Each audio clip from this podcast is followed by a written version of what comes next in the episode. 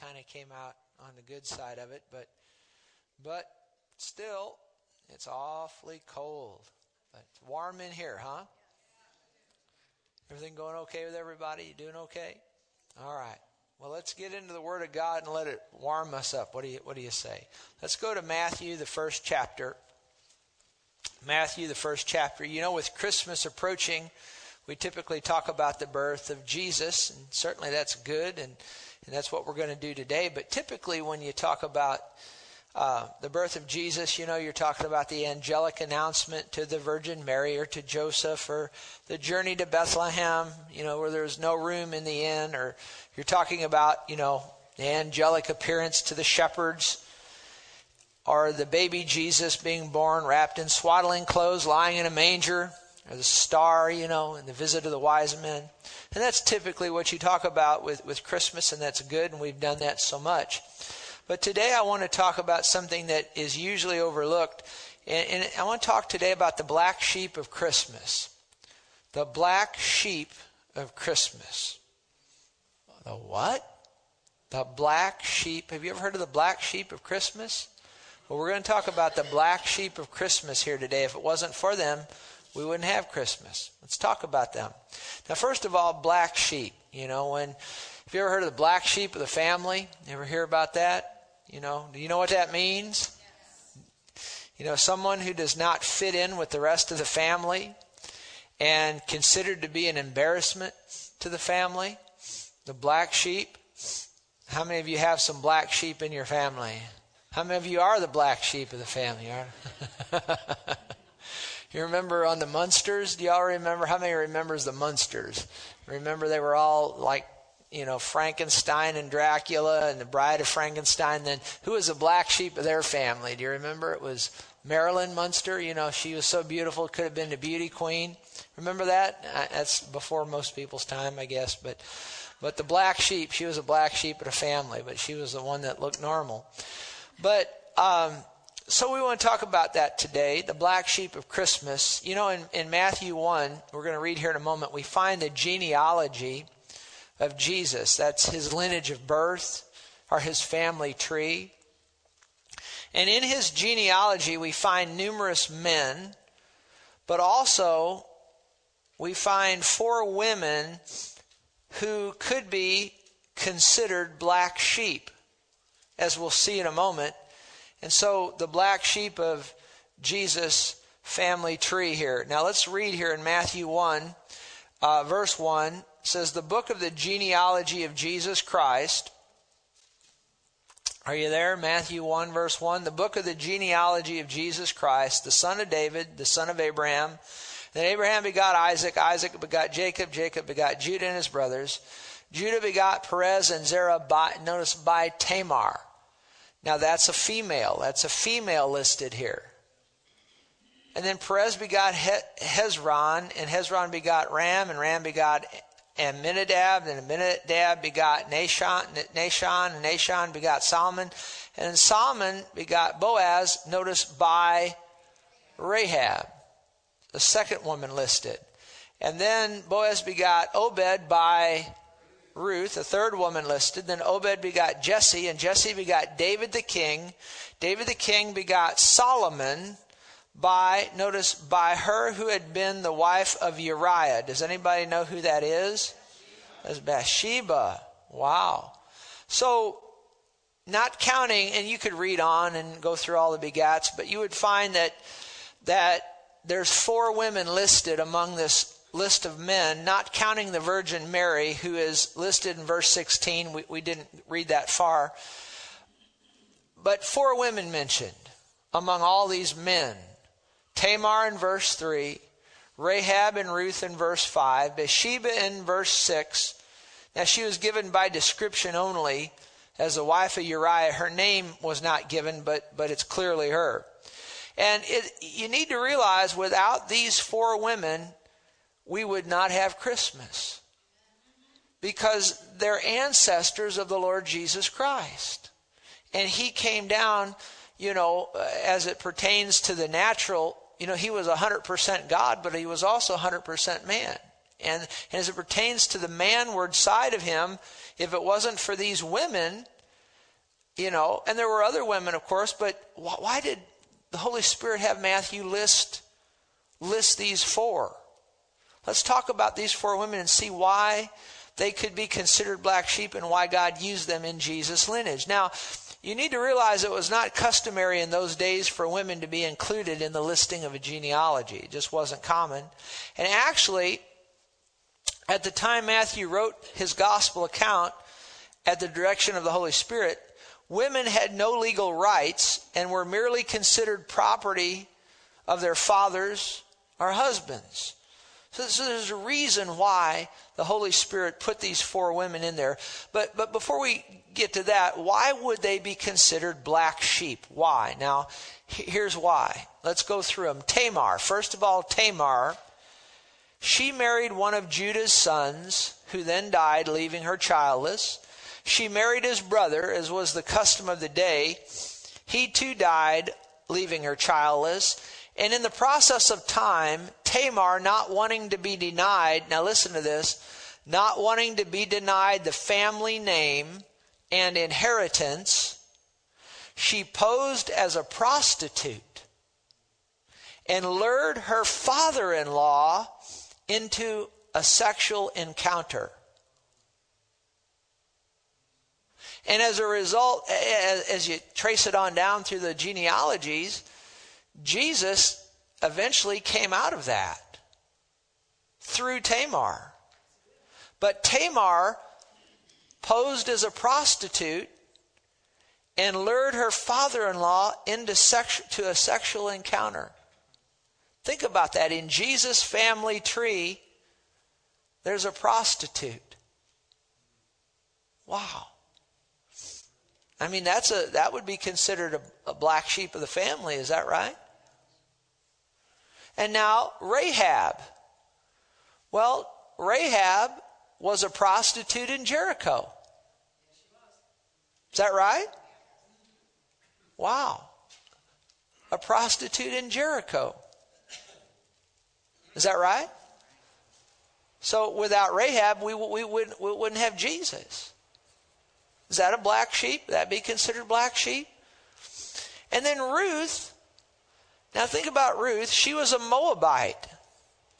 Now the Moabites were despised and outcast people. They were despised and outcast.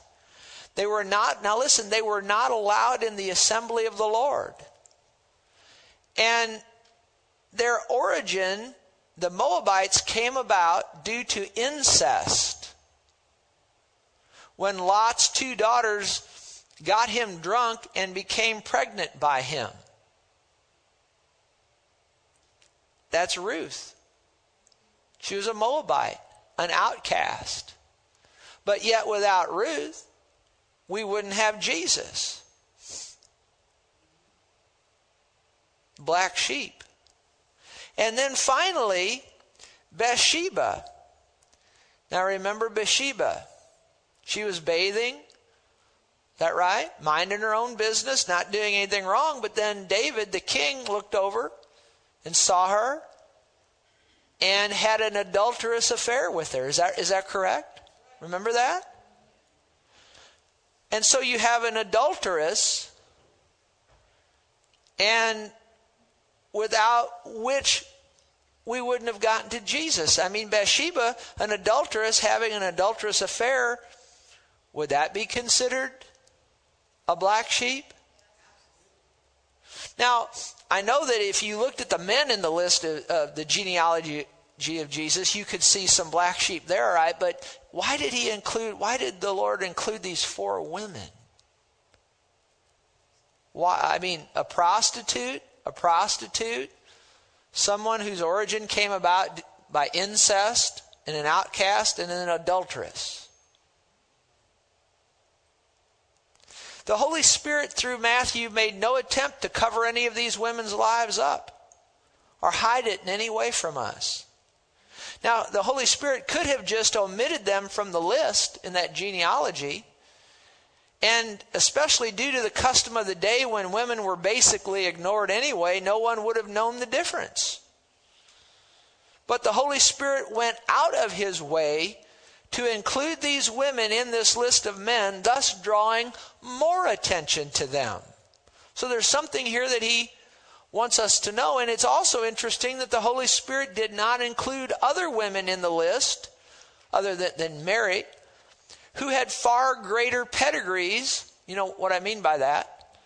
Such as Sarah, Rebecca, or Leah. He could have included them. He didn't. He chose a prostitute, a prostitute, a Moabite, and an adulteress. Why would God use such women, all who could be considered black sheep in the lineage of our Lord and Savior Jesus? Well, let's go back up through the list. Let's start with Bathsheba. Now, you need to know something about Bathsheba. She did not remain an adulteress. Isn't it good that we can change? Isn't it good that we can repent? How many of you are glad we can repent? How many of you, there's something in your past that you're ashamed of, but you repented of it?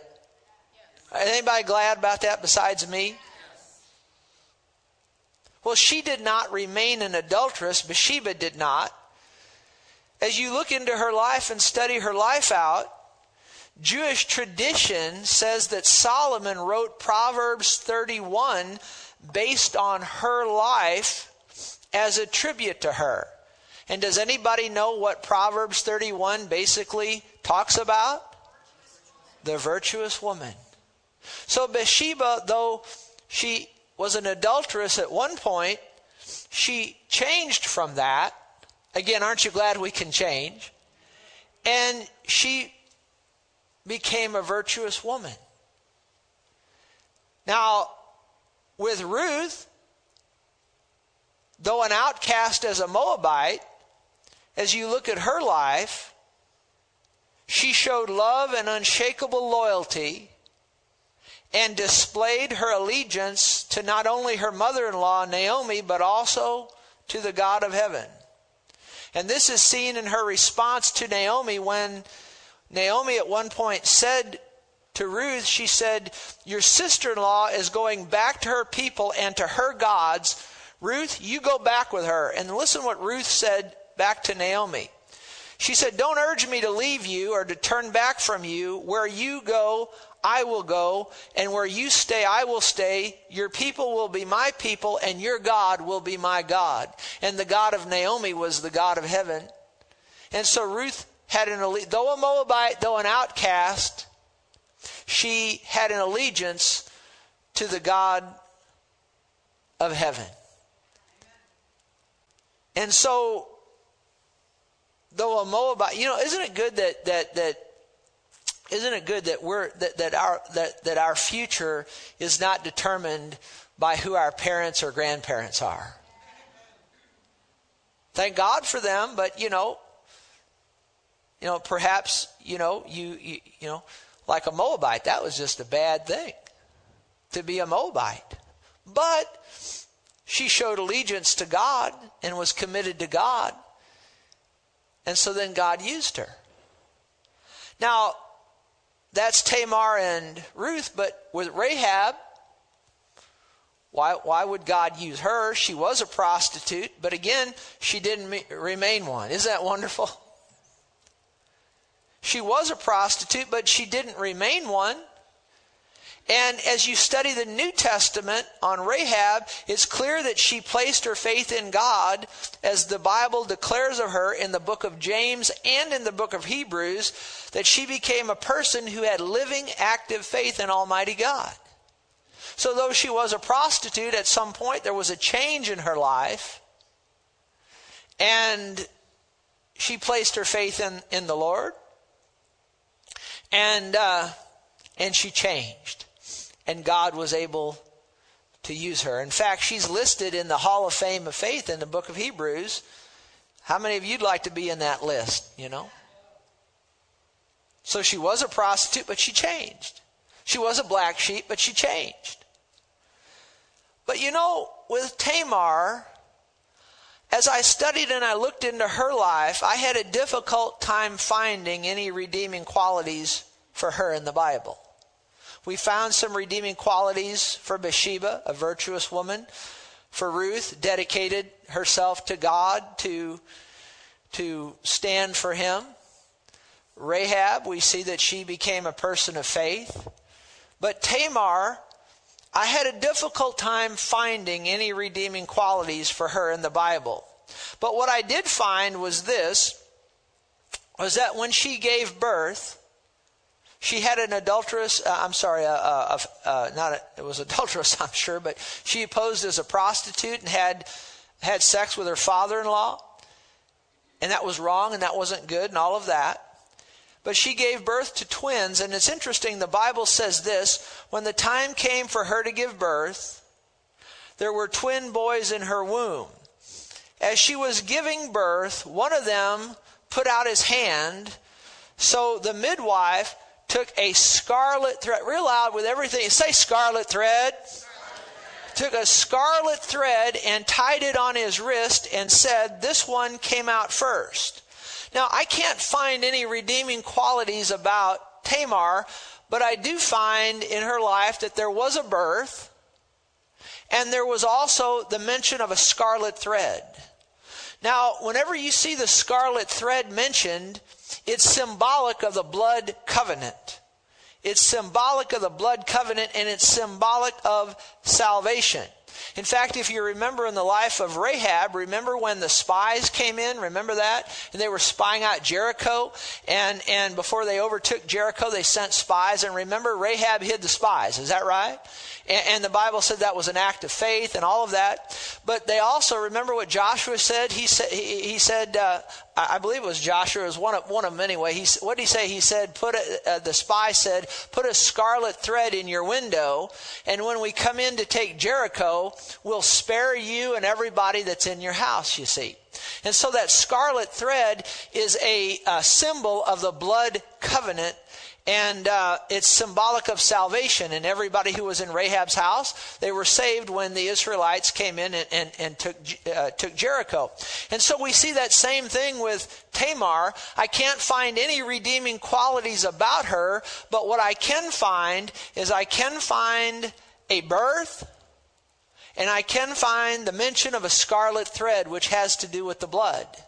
And so, no redeeming qualities, but a birth and the blood.